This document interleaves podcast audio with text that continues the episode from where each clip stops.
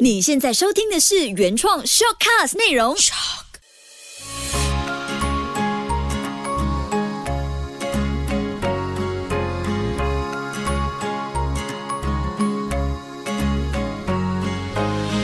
秋月的育儿天地。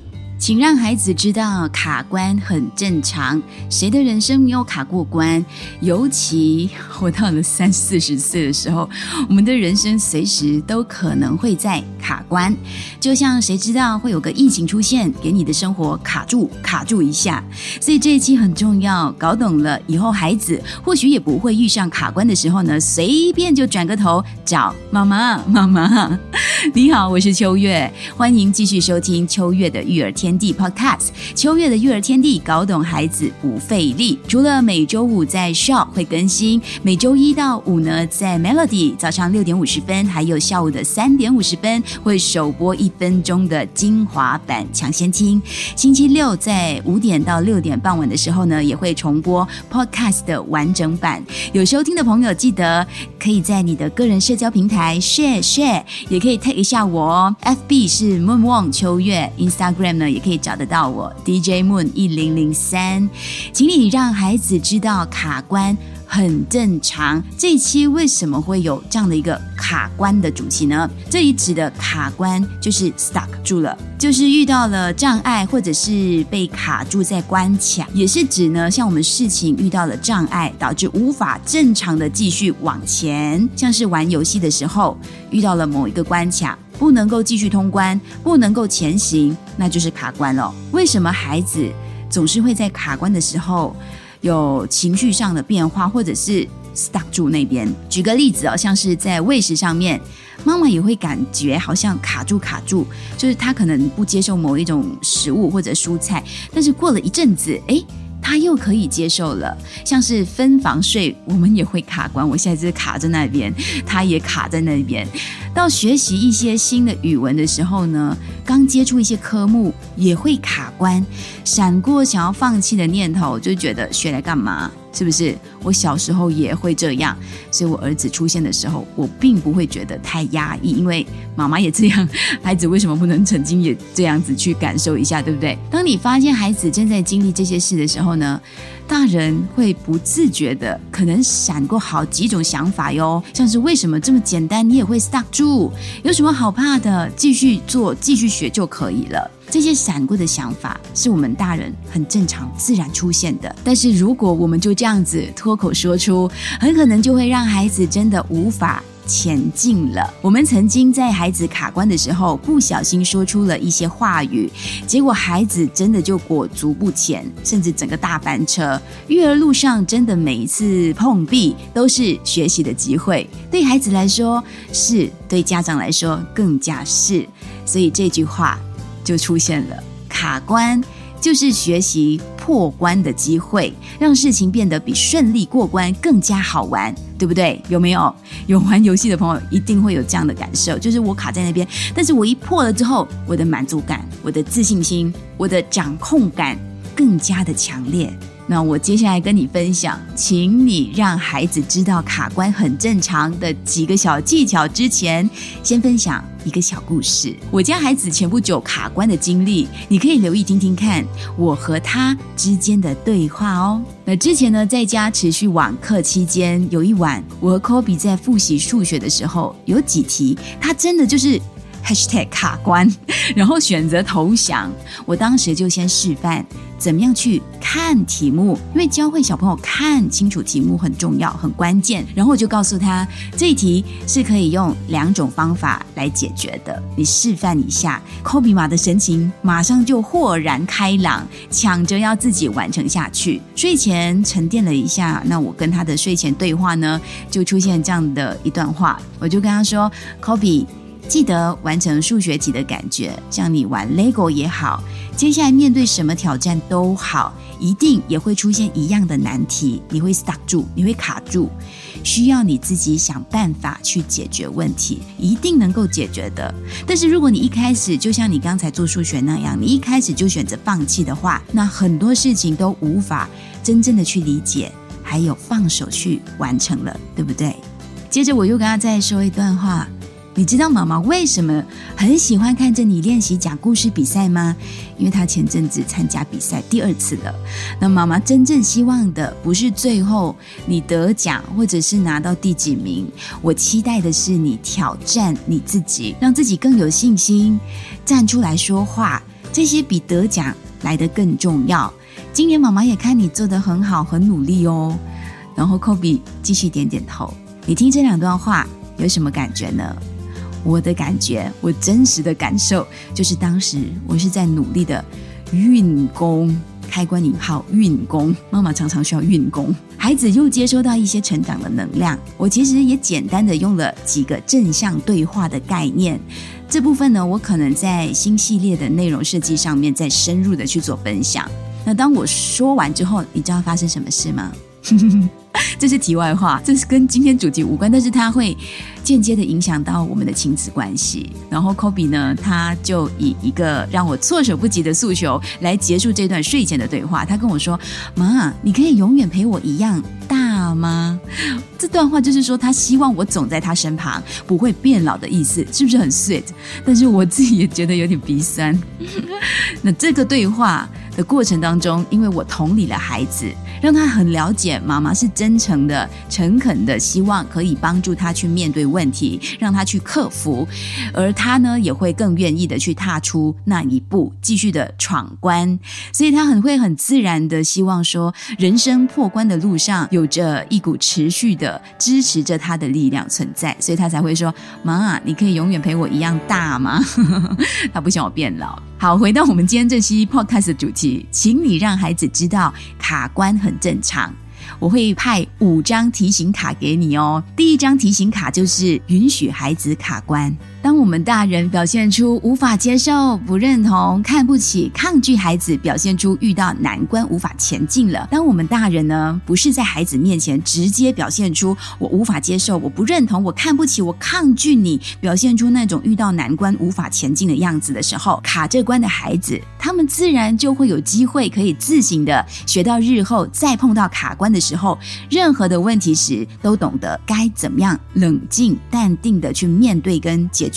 当孩子具备了稳定坚毅的特质呢，他面对任何成长卡关的时刻，就有能力去面对人生的各种起伏了。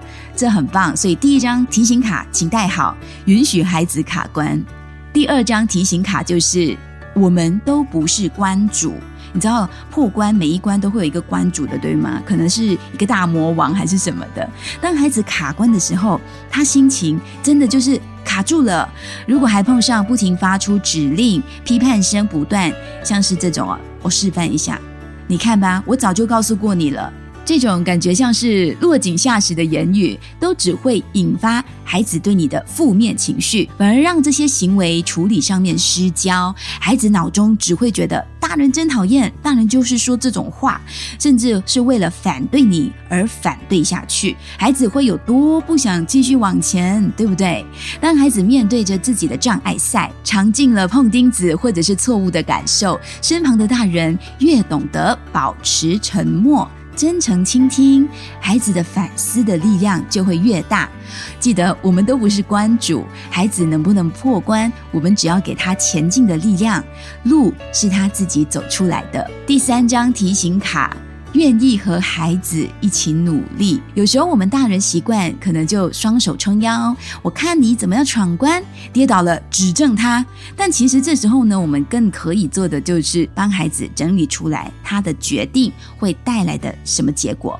让他有机会看清楚自己想法背后的逻辑脉络，不必把姿态摆得太高，硬扯出一些让他听了会很不舒服的后果。举例来说，像 Kobe 呢，他做不了的那题数学题，我不说不做的后果是什么。你没有努力做，你没有学会，以后你永远都不会的。哇，这种话说出口，是不是让人感觉很不舒服？我选择用技巧性的说法，让他发现呢，其实有两个方式是可以处理好的，他就能够感觉妈妈在和我一起努力，我也会努力做出更好的选择。那还会不会卡关呢？可能卡一下，但他懂得怎么前进了。第四张提醒卡：尊重孩子闯关时的选择。当你自己在玩游戏破关的时候，你想象一下，是不是最讨厌身旁有个声音一直跟你说“走这里，走那里啦，上去上去，下去下去，快点”，给你发号这些指令的人，是不是很讨厌？小孩子也一样的。所以我们在安全的范围内，允许孩子自己做主，让他愿意为自己做主，证明他还在努力破关。如果真的选错了，也让他学习自己承担，还有去做一个修正的动作，因为这才是自主学习最重要的准备。请让孩子知道卡关很正常，但是妈妈也要知道，但是我们大人也要知道，让孩子学习怎么闯关也很重要。第五个提醒卡：刻意练习欣赏孩子，尤其是卡关中的孩子，更值得我们提高欣赏的力度。你在他最不顺心的时候，释放出欣赏。释放出另外一种温柔感。当然，我们是欣赏着他的坚持、他的毅力、他的努力。那孩子的价值感也会随之提升。他知道，嗯，无论我是在最糟糕的情况，我身旁还是有人努力支持着我。最后这一点呢，我也附送这段故事给你感受一下。你想想看，孩子出生的时候。像是他喝了母乳，拉了美美黄黄湿哒哒的屎，我们大人都会欣喜若狂的欢呼着拍手，甚至拍照。小朋友排泄物，我们拍照，谁有过这样的经历？举手。那时我们任何细微的事都会觉得孩子好厉害，会打哈欠了，会笑了，会翻身，会发出任何声音，我们都欣赏着。那孩子长大之后，你会不会忘了自己当初多会欣赏这件事情？养育孩子也是需要抱着初心。前几个月，我们给孩子，就是给 Kobe 妈做一些马来文习题的时候呢，他突然红了眼眶。做妈妈的最怕孩子红了眼眶，不是那种爆哭，是突然间觉得委屈，红了他的眼睛。然后过后呢，我才发现他当时是因为不喜欢马来文。可是明明之前他自己说过很喜欢的科目啊，就是马来文，怎么会突然不喜欢了呢？所以孩子有时候卡关是很没有理由的，但这也非常像我们的人生。后来我聊下去，我就发现，因为我当下选择的是一页造句 b e n a ayat，他一看到这一页呢，就先跟自己说好难。那我慢慢和他解释怎么样去看关键词，然后再想想怎么样去完整整个句子。就好了。那第一个句子完成了，阿黛加上了胆，句子就通了。我陪他完成了六题之后，他恢复了自信心。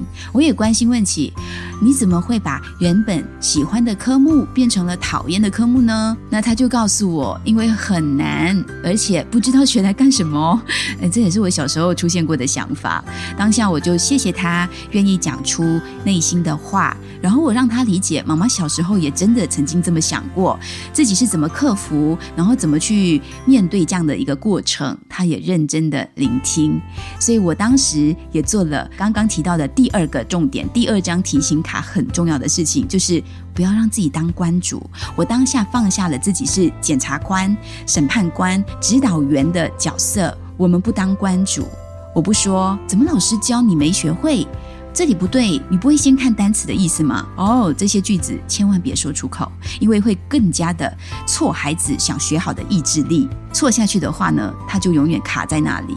我当时反而是变成了像我们上上两期第四十四期有聊到这件事情，就是我们要想象自己是谁。就是变成另外一个他。我当时想象我自己是啦啦队心灵教练，给孩子欣赏自己在进步和愿意努力的心态。Kobe 呢，就一题接着一题完成了。我在想学习语文马来文这件事情哦，嗯，先撇开，像是有一些家长发现的，网课的时候学习语文的孩子只顾着抄写答案，这个是学习体制内的问题了。但是我在想呢，这样的学习状态之下，我们怎么样去给孩子找回学习的动力？不会因为不想学了想放弃就卡住那里，卡关的孩子。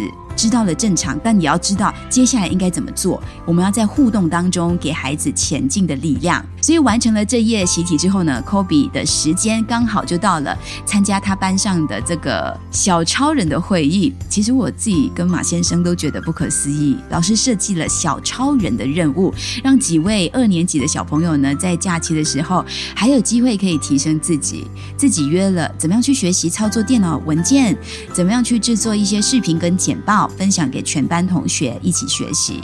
科比第一天会议之后呢，他非常兴奋的走出房门，说：“好兴奋哦，我学会了怎么样开 folder，我开心自己又进步了。”这句话是他在经历了刚才说的这个马来文学习他卡关的时候，去面对了之后，再去下一个事情的时候，他的心态上的转变，是不是觉得真好？当我们努力练习欣赏孩子，孩子也会学着欣赏自己生活中发生的事情，一切都会变得真好。孩子真的每天都在挑战我们大人的心智。还有应对的能力，但是我一直很相信，只要我们用对的方法，也许一开始你会觉得耗了好多心力才能解决这些事哦。哦，秋月给的五张提醒卡好像很容易，可是怎么做起来呢？相信我，走着走着，你练习下去，一定会越来越顺的。总有一天，我们会和孩子培养出正向的默契。